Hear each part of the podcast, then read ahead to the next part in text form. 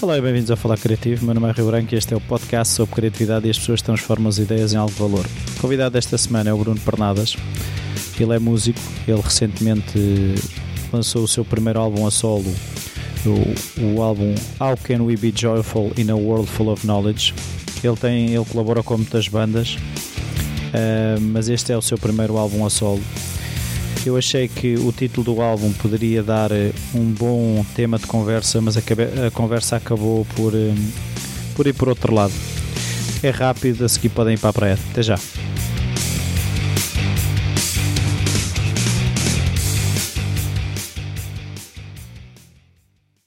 Olá Bruno, obrigado por esta oportunidade de estarmos aqui um bocado à conversa. Uh, a primeira pergunta que eu costumo fazer é se na tua infância a criatividade já estava presente, se havia artistas na família, hábitos culturais, uh, um familiar engenhocas, de forma é que a criatividade já estava presente? Uh, bom, o mundo criativo já estava presente à minha volta no sentido em que eu, em pequeno, já tinha muita vontade de ouvir discos, então ouvia discos, ouvia os discos da minha irmã mais velha. Todos os discos que ela tinha em casa eram os que eu ouvia, fossem eles quais fossem. Quer dizer, depois mais tarde que criei o meu próprio critério uh, em relação aos que ela tinha dentro da sua coleção. Havia uns que eu ouvia mais vezes do que outros e foi assim que surgiu o primeiro interesse pela música, mas isto, isto remete-me aos 5, 6 anos de idade. Sim. Eh, eu li numa entrevista tua que aos 13 anos já sabias que ias ser músico, nunca tiveste dúvidas.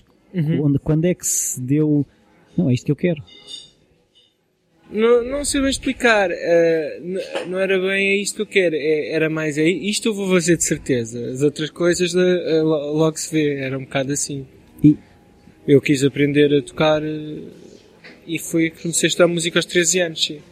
E foi, e foi fácil, até no, no meio familiar, se assim se pode dizer, ser, ou seja, a escolha de ser músico Uh, sim, porque quer dizer, eu nunca, eu tive um percurso normal como as, as outras pessoas têm.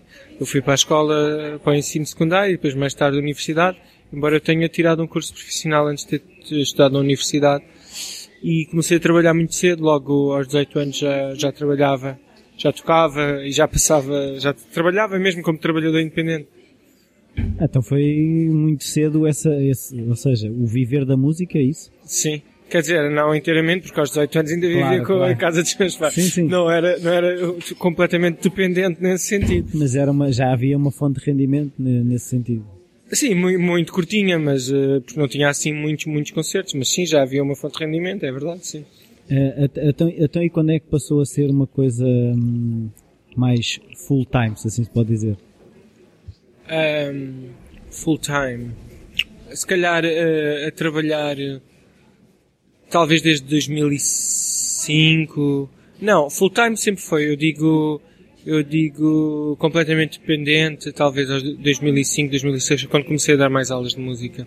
Ah, ou seja, uh, acaba, uh, não é propriamente como um intérprete, não vive exclusivamente. Ninguém vive exclusivamente. Só as pessoas famosas é que fazem isso.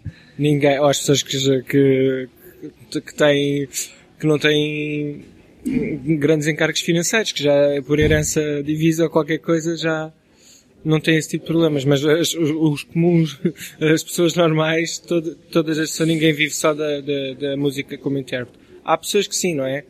Uh, mas são exceções. Exceções grandes, por exemplo, há mais de 100 pessoas dentro da área da música a fazer isso, né? Se pensarmos num grupo famoso, qualquer português de fado ou de outro estilo musical, essas pessoas que tocam praticamente todas as semanas podem viver daquilo. Claro. Mas também podem, ao mesmo tempo, trabalhar noutras coisas, só que depois não têm tempo, porque acho que não têm tempo. Hum, tu, eh, eu li no, no teu site que é assim, que enquanto estudavas, participaste em workshops, masterclasses, conseguiste de alguma forma ter mentores quando estavas na tua formação, ou seja, havia referências que tu tentavas de alguma forma. Mas professores meus ou referências estrangeiras? Eh? Tudo. Ah, isso é assim, é um bocado. É um, não, não, mas é, um é assim, dentro, dentro dos professores e dentro das referências, de que forma é que tu começaste a criar, vá lá, podia ser um mentor não presente, tipo, ser uma referência. É, é este tipo de pessoa que eu, uhum. que eu admiro. Ok. Uh, bom, teve, isso teve várias fases, porque durante o meu, a minha época estudantil, por assim dizer, uh, foi variando muito porque eu, ora queria tocar um estilo de jazz, mais um estilo de uma determinada década, ou queria mais estudar outro, andava assim um bocado à procura. Houve ali uma altura, talvez, uh, não sei, assim pensar, talvez 2006, se calhar depois, um bocadinho depois que andava, estava, estava muito fascinado com o guitarrista Wes Montgomery. Que, e, e gostava muito do som dele e fiz muitas transcrições uh, dos solos dele e depois, mais tarde, fui deixando um bocadinho o West Montgomery e comecei a ficar uh, mais fascinado com o Bill Frisell até hoje. Uh, eu estou a falar, como, estava, como misturámos aqui o academismo, estou a falar do ponto de vista muito específico, sim, sim, que é do instrumento de guitarra e da, da, da academia nesse sentido. Da, do instrumento e de seguir, de seguir um, um intérprete. E até hoje continua a ser a minha principal referência, o Bill Frisell. Claro que ouço muitos mais guitarristas, muito mais músicos. Claro. Mas, ah, mas acho que todas as qualidades que ele tem, eu, eu admiro e não há nada que ele faça que eu não goste. Enquanto há outros guitarristas que são muito bons e que, que são mais famosos até, como é o, o caso do Kurt Rosenwinkel, que tem umas, uma qualidade artística muito grande, mas há coisas que ele faz que eu não gosto. No caso do Bill Frisell, não. Isso ajuda-te, vá lá, na, nas tuas escolhas como intérprete? Ou seja, o facto de teres quase uma linha, ou não sei como é que. Sim, mas a, a verdade é que eu acho que uh, uh, este disco que eu gravei, não, este, estas influências que estamos a, a, a, confessar não se refletem nele, pelo menos de uma forma direta. Não, não, é assim, eu, eu, eu, eu queria perceber um bocadinho o Bruno. Ok. E depois falarmos okay, okay. do disco. É? Okay, a ideia era um bocado essa. Claro, claro, faz todo sentido. Mas qual era então a questão? Era uh, se quando há escolhas como intérprete, uhum. seja, se ajuda ao facto de haver uma referência muito presente. Uh, sim, mais no que diz respeito, se calhar, a formas de interpretação dos próprios, do próprio repertório, do próprio tema. Uh, saber que é possível, porque é que a outra pessoa me mostrou, não diretamente, mas através dos seus discos, que é possível fazer uma, uma, um caminho diferente no próprio tema e na própria melodia, estrutura, etc. Sim, ajuda. Um, o, o álbum, o How Can We Be Joyful in a World Full of Knowledge, eu quando li o título, foi por aí que eu, que eu cheguei a ti, uhum. uh, fiquei absolutamente fascinado porque acho que é uma coisa que toda a gente sente, que é essa questão de uhum. uh, como é que tu uh, consegues fazer um álbum que demora 5 anos pelo que li a fazer, não é? De 2008 a 2013 foi... Não, a questão, o, 2008 era uma música que eu tinha que era de 2008. O álbum só começou a ser gravado em maio de 2012. Mas o processo de, fazer o álbum em si, ou seja, o conjunto das músicas foi feito uh, neste espaço de tempo ou, uh, ou foi, ou foi rápido de fazer? Uh, foi o seguinte, as músicas que fazem parte do disco são de 2012. Ah, ok. O que acontece foi que eu incorporei uma música de 2008, mas a começar a pensar no disco foi só em 2012, não é? é antes, quer dizer, já tinha pensado em fazer um disco, mas não, não, não, não estava a trabalhar nesse sentido. Ok. Pelo menos tão diretamente. E porquê, e porquê é um bocado uh, aquele título? Uh, sentes que, que isso uh, é muito presente eu não costumo, já houve outras oportunidades em que as pessoas questionaram acerca do título e eu normalmente costumo dizer que deixo um bocado ao, ao critério da, da pessoa que lê, que, lê, uh, que lê o título do álbum e ouve a música. Sim, sim, sim, sim, sim. Vamos dizer que, podemos dizer que a música é quase como se fosse uh, o, o que está por trás, o som que está por trás para a questão colocada não quer dizer que obrigatoriamente procure uma resposta, mas também não, não, é, o, não é o contrário. É mais importante a pergunta do que a resposta. Eu acho que é mais importante a pergunta do que a resposta, sim. Acho. uh, tu tens uh, rotinas em que de, de, procura de inspiração, ou seja, uh, estabelecer alturas para ouvir determinada música, ler, ou seja, de que forma é que tu constróis, uma música não, não surge do nada, é preciso matéria Uhum. De que forma é que tu constróis? Qual é o teu processo? Na verdade, eh, a maior parte das vezes surge do nada, no meu caso.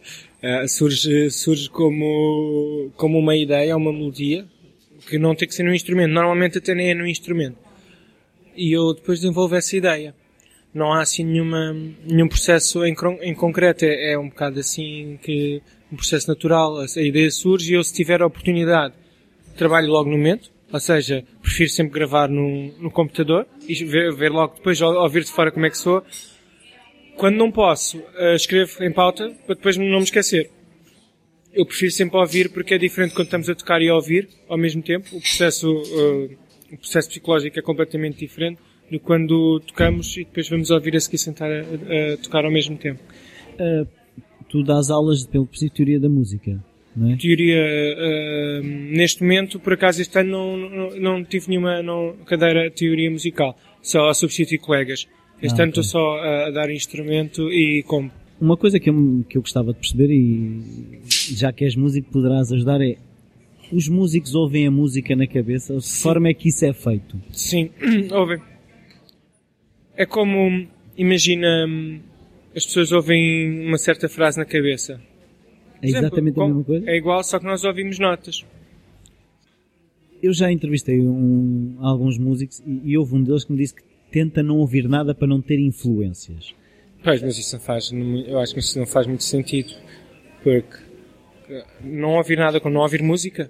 Ou seja, tenta ouvir o, o mínimo possível de música para, para Pois, isso para mim era impossível porque eu adoro ouvir música e, e acho muito estranho um músico não gostar de ouvir música ou não tentar ouvir música para seu bom proveito calhar- da originalidade. Acho isso uma coisa muito estranha. é- ou seja, não tens esse medo quase, é, quase da, da contaminação, ou seja, Não, de sentires que, ou até achas que isso é bem-vindo. Não, eu acho que se as pessoas não ouvirem o trabalho uns dos outros, não, não se desenvolve ideias novas, mas isso é em todas as artes criativas, não é? Ou todos os objetos de criação. É, é assim, já me aconteceu as artes como a toda a gente estar a criar uma melodia e ficar todo contente depois perceber que aquilo não é, não é meu. Ok? Mas normalmente, quando isso acontece, há, há, há sempre ali qualquer coisa que diz, não, eu já, pá, isto está a ser muito, o processo é diferente. Por exemplo, uma vez estava ah, num, num órgão e, e toquei uma melodia de uma banda dos anos 70, que acho que se chamam LFO, não é LFO. Pronto, não, não, e não interessa. E, e, e eu estava com a sensação que aquilo não era meu, não era estranho. Eu assim, "Ah, mas isto, como é que eu cheguei aqui? Isto não parece nada meu. Pois, de facto não era. E depois eh, até já estava a pensar, ah, vou escrever para não me esquecer e tal. E, e depois foi, foi, foi óbvio, foi, ah, ok, já sei o que é que isto é. E uma coisa, eh, tu consegues escrever uma música, eh, escrever mesmo sem estar com, com um instrumento, ou seja, o processo não, não É mais difícil, mas sim, claro. Mas todos os músicos conseguem. Os, os, os músicos que estudam música, ou se não conseguem, deveriam conseguir. Não, eh, o que eu queria um bocado perceber é, é que a música hum, não é só som, é isso? Eh, nesse sentido do, do, do criador de música, hum, é, eh, como é que eu ia te explicar isto? O processo de escrita implica sempre que ele tem uma componente auditiva, não é? Mas Sim. O processo mental é muito mais complexo do que simplesmente A, a nível harmónico, a nível, o harmónico quer, quer, quer dizer que eh, diz, eh, está mais relacionado com os acordes, que estão, pronto, sem querer entrar em muito profundamente em pormenores técnicos, e a harmonia consegue ser uma coisa muito matemática e muito complexa e se, se ao, ao desenvolvermos cada vez mais, cada vez mais, torna-se uma matéria orgânica muito complicada de se lidar e muito complexa, não é? Por isso é que não temos todas as pessoas a ouvir música contemporânea toda hora e, ne- nem ninguém ouve na rádio e ninguém passa na rádio porque porque é uma, é uma música que exige mais do ouvinte e, e porque é mais complexa e os sons que as pessoas não, não estão habituadas a ouvir e que se demora a habituar-se para gostarem. E tu, E- e tu tentas, por exemplo, no, no- teu processo de ouvir música, eh, há coisas que excluís, eh, tentas Uhum. ouvir tudo, como é que isso funciona? Hum, eu dou benefício da dúvida assim em relação a, co- a coisas que eu acho que à partida que não vou gostar e normalmente acerto sempre não gosto. E, e a verdade é que eu não dou muitas hipóteses para mim mesmo, ou seja, eu, ouço 4, 5 segundos e, e já sei se vou gostar ou não. Erradamente, se calhar se metesse o, o cursor ou se puxasse para a frente no CD, se calhar ia-me surpreender, mas normalmente nunca acontece. Então, o que acontece é que eu vou tentando, tentando sempre descobrir música nova que já foi feita, antiga, música nova antiga. música nova, antiga. Sim. Nova para ti, nem que seja. Nova para mim, exatamente. Tentar descobrir discos antigos. Ahm, como é que, eh, como é que tu, ou seja, tu consegues escrever eh, o processo de, de escrever uma música, tanto a melodia como letra? Como assim não percebi, desculpa? Consegues descrever o processo do início ao fim? É, é, é, tu tens um, vá lá, um sistema? Sim, uh, o processo era aquele que eu referi há pouco, que é de uma ideia musical que surge, eu gravo e depois escuto e, e normalmente surge a ideia seguinte, a partir dessa audição, e, eu, eu gravo a ideia seguinte, e assim Vais construindo. vou construindo progressivamente. Sem, ou às vezes tenho uma ideia concreta, mais concreta do som que quero a seguir, que exige muito mais instrumentos ou muito mais complexidade do nível rítmico ou harmónico. E aí não consigo à primeira chegar à conclusão, mas eh, sei, sei qual é o objetivo e sei qual é o meu destino, então trabalho nesse sentido. A letra uh, é a última coisa a, a fazer, porque eu não, isto pode soar um, um pouco petulante da minha parte, mas eu não dou muita importância às letras no seu geral, na música. Não é uma coisa que me, que me cativa assim. Eu estou parado e está a dar uma música na rádio e não fico a ouvir a letra.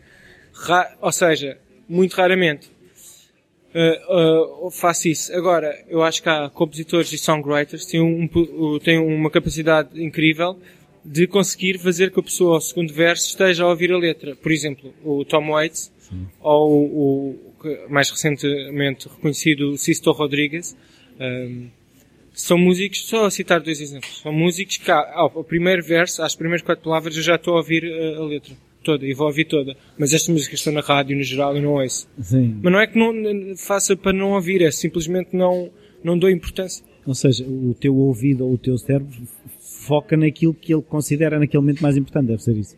Sim, não, se a letra não puxa, não. Sim, porque uh, uh, é uma opinião que eu tenho. Não sei se, se funciona em, em, todos os casos, mas eu acho que às vezes as pessoas gostam da letra. Há pessoas, não digo toda a gente, mas há pessoas que gostam da letra por causa da melodia e não por causa da letra. Ou seja, se aquela frase fosse uh, cantada noutra melodia ou escrita, as pessoas não iam gostar, ou não iam gostar tanto. As pessoas gostam da melodia e a, e a, associação, exatamente. E a, e a, junção das duas é que faz as pessoas dizerem, ah, adoro esta música, adoro este refrão.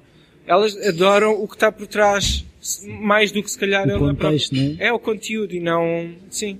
Eu, ah, mas não sei. Essa é uma opinião. Uh, escrever, assim, quando tu escreves, por exemplo, uma letra em inglês, Tu pensas em inglês ou, ou aquilo, há um processo quase de tradução simultânea? Não, não, é em inglês, claro, claro. Eu cresci a ouvir música uh, uh, internacional. É fácil pensar em inglês? Claro que sim, sim. Eu por acaso ia incluir também uh, a, a, língua francesa no disco, só que depois achei que o disco estava bom como estava e não incluí. Mas talvez, não no próximo trabalho, mas no trabalho a seguir este que eu vou fazer em breve, vou incluir letras em francês e em alemão. O processo de, uh, vá lá, escolher as músicas para, para compor um disco foi fácil? Mais ou menos. Havia umas músicas que eu queria incluir que não estavam trabalhadas, mas depois uh, optei por uh, focar nestas e, e, e, ficou melhor a junção destas músicas que estão no disco do que se tivesse incorporado as outras ideias musicais. Embora houvesse um tema que eu gravei, estava misturado, podia ter perfeitamente uh, participado no disco que eu tirei mais no final do processo, porque estoava um pouco. Já havia uma linha condutora quando começaste, no fundo, a preparar um álbum? Sim, eu já tinha isto feito, não com as passagens iguais, mas todo em maquete, sim. Com as músicas todas. Ou seja, mas não houve um processo de vou deitar músicas fora, vou escolher só estas? Ah, sim, sim, houve, houve, houve. Mas foi no início de 2012. Ou seja, foi logo desde o início, mas quando começaste, tu já tinhas as músicas? Quando começaste? Eu agora vou fazer um álbum. Não todas. Ah. Não todas. Houve, houve, músicas que criei propositadamente para o disco, como é o caso da música Pink Ponies, Don't Fly on Jupiter, que eu criei uh, propositadamente para o disco porque precisava, eu achei que o disco precisava da frescura daqueles acordes e daquele ambiente. Porque é um disco que tem, os acordes repetem-se muito e não mudam. E, e achei que precisava disso para ficar uh, melhor. Uh, uma coisa que eu reparei é, uh, as músicas longas não são uma maneira de não ir para as rádios? Não, longe disso. Até porque foram para grande, para grande surpresa minha. Não, não, longe, longe. Isso não, ou seja, isso, o que eu, no fundo a pergunta que eu queria fazer é, uh, não faz parte do teu processo criativo uh, descrever que, quando, qual não. é o comprimento da música. Não, nem pensar que, que é radio friendly. não, não, não. Não penso nisso. Outra coisa que eu gostava de perceber é, uh, tu escreves todos os dias, compões todos os dias, tens uh, tipo uma disciplina? Não. não, eu toco todos os dias. Mas não quer dizer estudar, é só tocar. Mas trabalhar assim não, até porque neste momento não tenho tido muito tempo. Mas porque, porque tenho concertos e muitas coisas para fazer e projetos e não, não tenho tido tempo. Mas eu acho que se tivesse o dia todo livre, ia acabar mais tarde ou mais cedo por um, pelo menos uma ou outra ideia surgir. Acho que pelo menos dois em dois dias era capaz. Mas não tenho nenhuma rotina de composição, não. Mas, por exemplo, quando surgem estas ideias, tu tens uh, o hábito de escrever logo, de apontar, sim, sim, sim, ter um, tens um caderno? Ou... Vários, sim. sim, sim.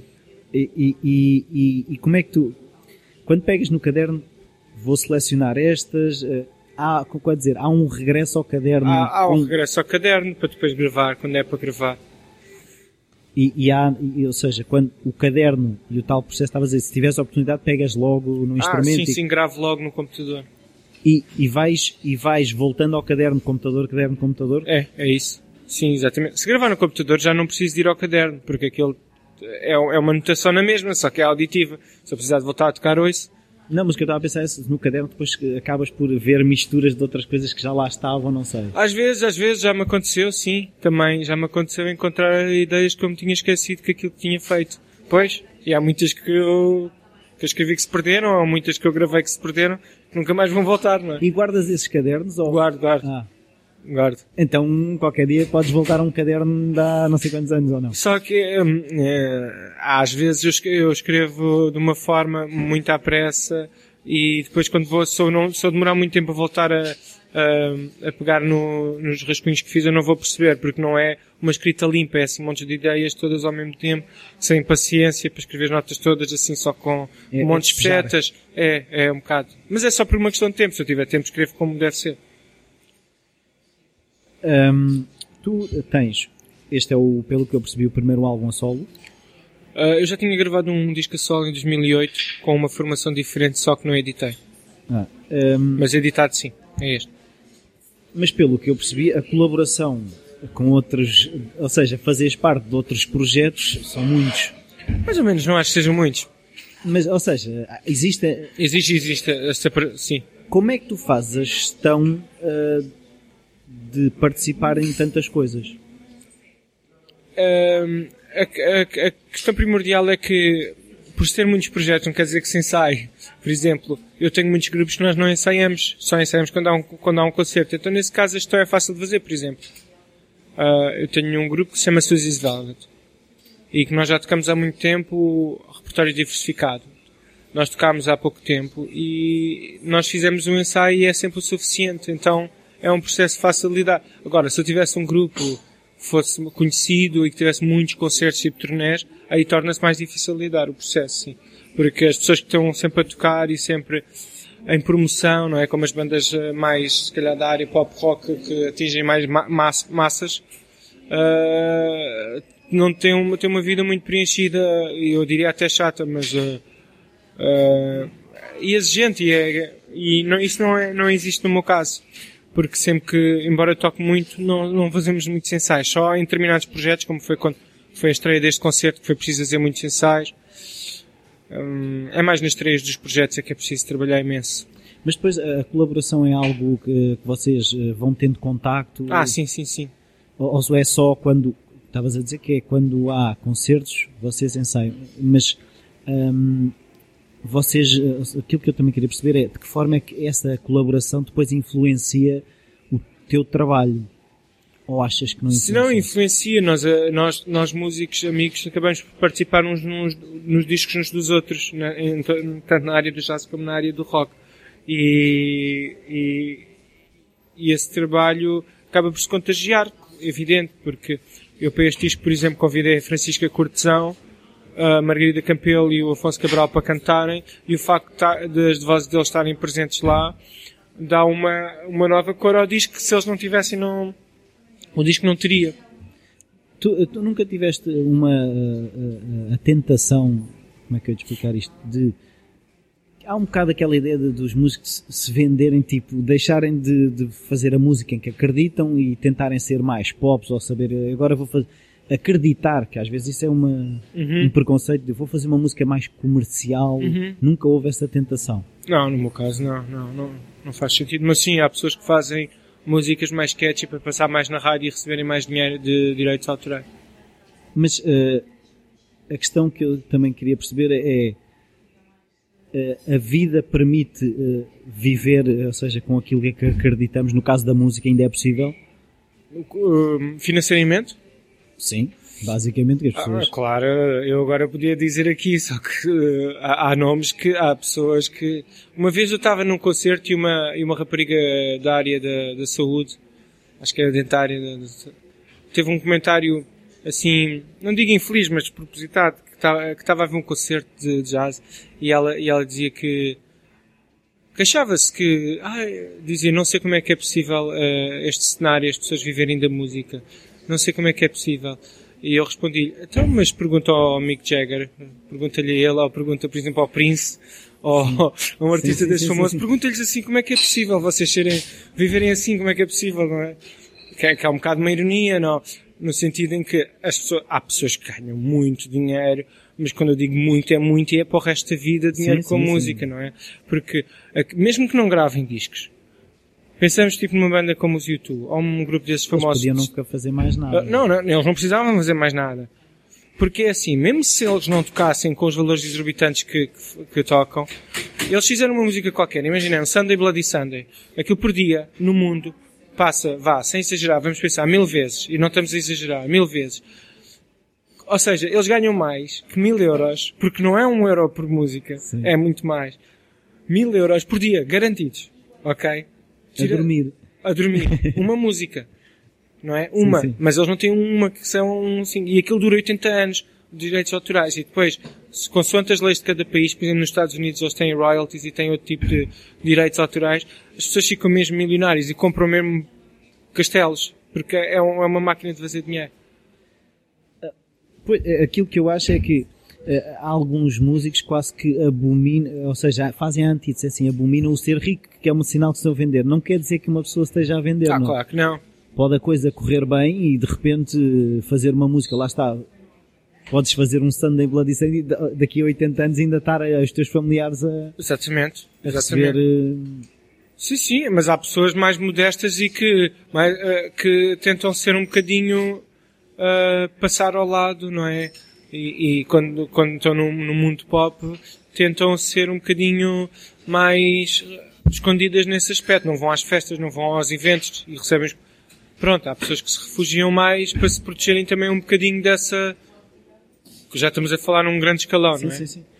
Uh, O jazz em Portugal não é uma coisa que, que, se, que se tenha uma grande projeção. Ou, Não, tirando assim quatro ou cinco nomes, não.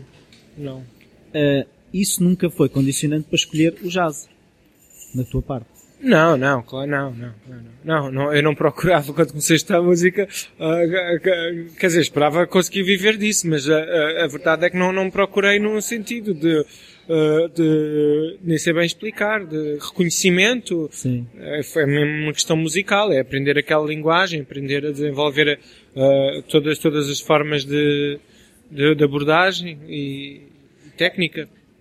É isso, é- por acaso era aí que eu ia chegar, que era a questão da técnica. Ou seja, uh, os dedos uh, é- também são músculos, ou seja, uh, tu, tu dizes que tocas frequentemente, ou seja, mas já te aconteceu, por alguma razão, afastar-te da guitarra e depois haver quase teias de aranha. Uh, não, eu já tive problemas de, de saúde, que, que é um problema que acontece a muitos músicos, que é uma tendinite, que é uma inflamação no tendão, uh, derivada de, de um esforço, uh, ou seja, de um esforço elevado do, do tendão quando não aquecido, por exemplo, ou só por um, desgaste de, de estar a ser usado a mais. O corpo tem um limite, Sim. não é?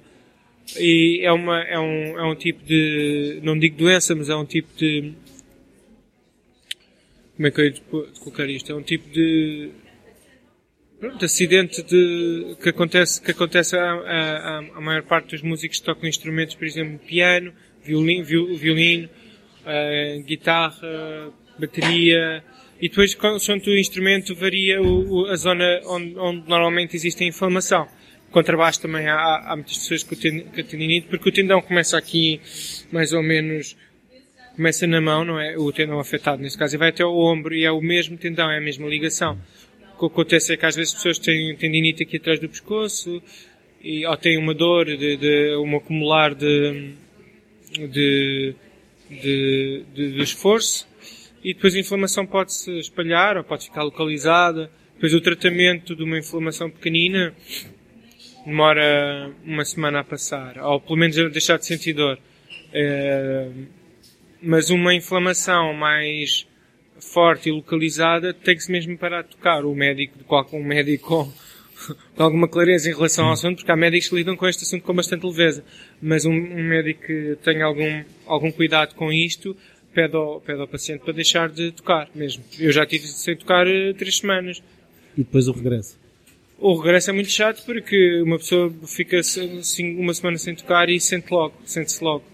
Mas as pessoas quando vão de férias também acontece a mesma coisa. Mas eu levo um ukulelezinho quando vou de férias. que é mais portátil. Sim, eu levo um ukulelezinho, só para encher os dedos. Mas pronto, isso acontece. E às vezes é preciso fazer fisioterapia e a fisioterapia tem várias, passa por vários processos, há vários, há vários tipos de, de fisioterapia para os tendões e às vezes chega mesmo a ter problemas mais graves, a desenvolver problemas mais graves, não é? Uh, tu, uh, alguma vez te passou pela cabeça ter outra profissão?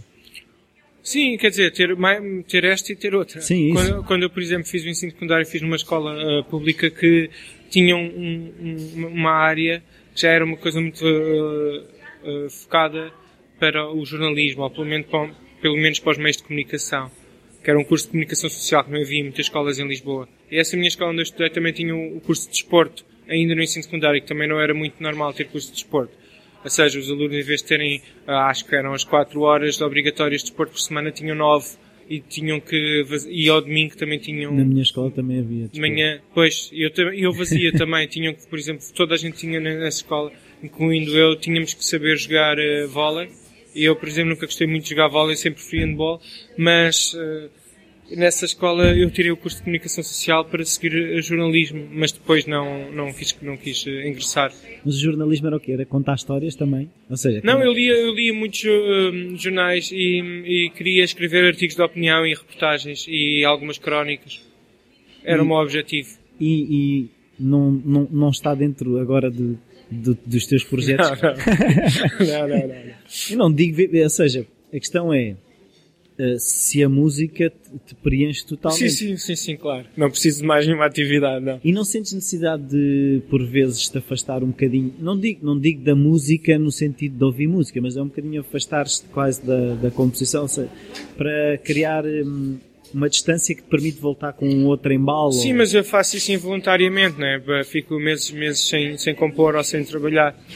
E depois acaba por ser quando, quando peguem um novo material. É que, uh, Uh, o processo nunca é voltar a, ah, agora vou fazer um novo disco. Há grupos que dizem, agora vamos para estúdio. Isso para mim nunca fez sentido. Aquela coisa de vão sem ideias para lá e logo se vê.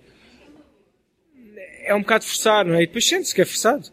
Uh, eu faço porque tenho vontade de fazer, basicamente é isso. Mas não tens uma disciplina de, uh, ou seja, os, uh, as músicas surgem quando surgem, é isso? Não há uma disciplina? Surgem não, mas há uma disciplina no sentido, por exemplo, se tenho um concerto que tem de apresentação, tem que haver uma disciplina e uma organização enorme da minha parte para conseguir preparar o, o material para ser apresentado ao vivo.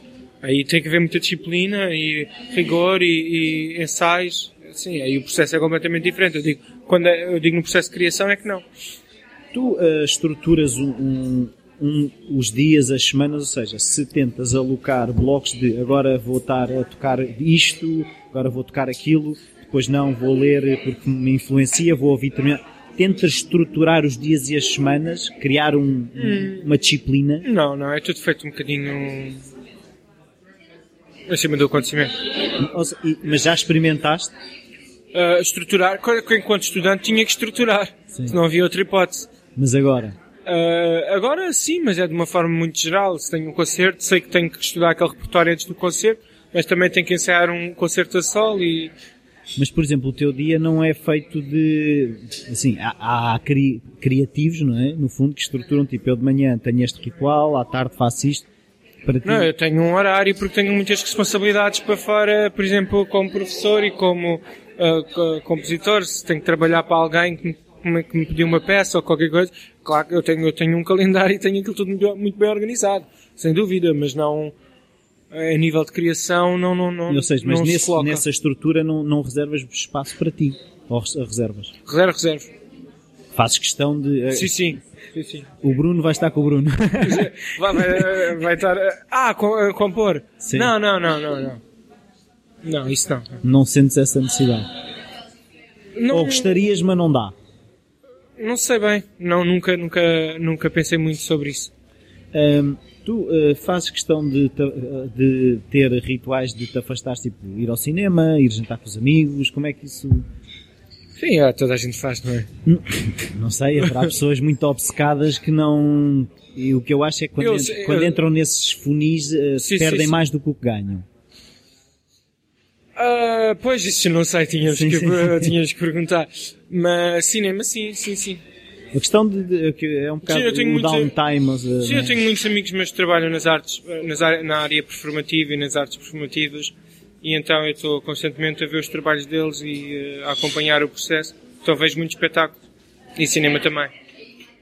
eh, muito obrigado, Bruno, Nada. por este bocado. Eh, até à próxima. Até à próxima.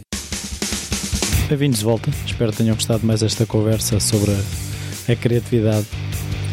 É, eu percebi que tenho que deixar de dizer ou seja em cada três ou quatro palavras. Digo ou seja.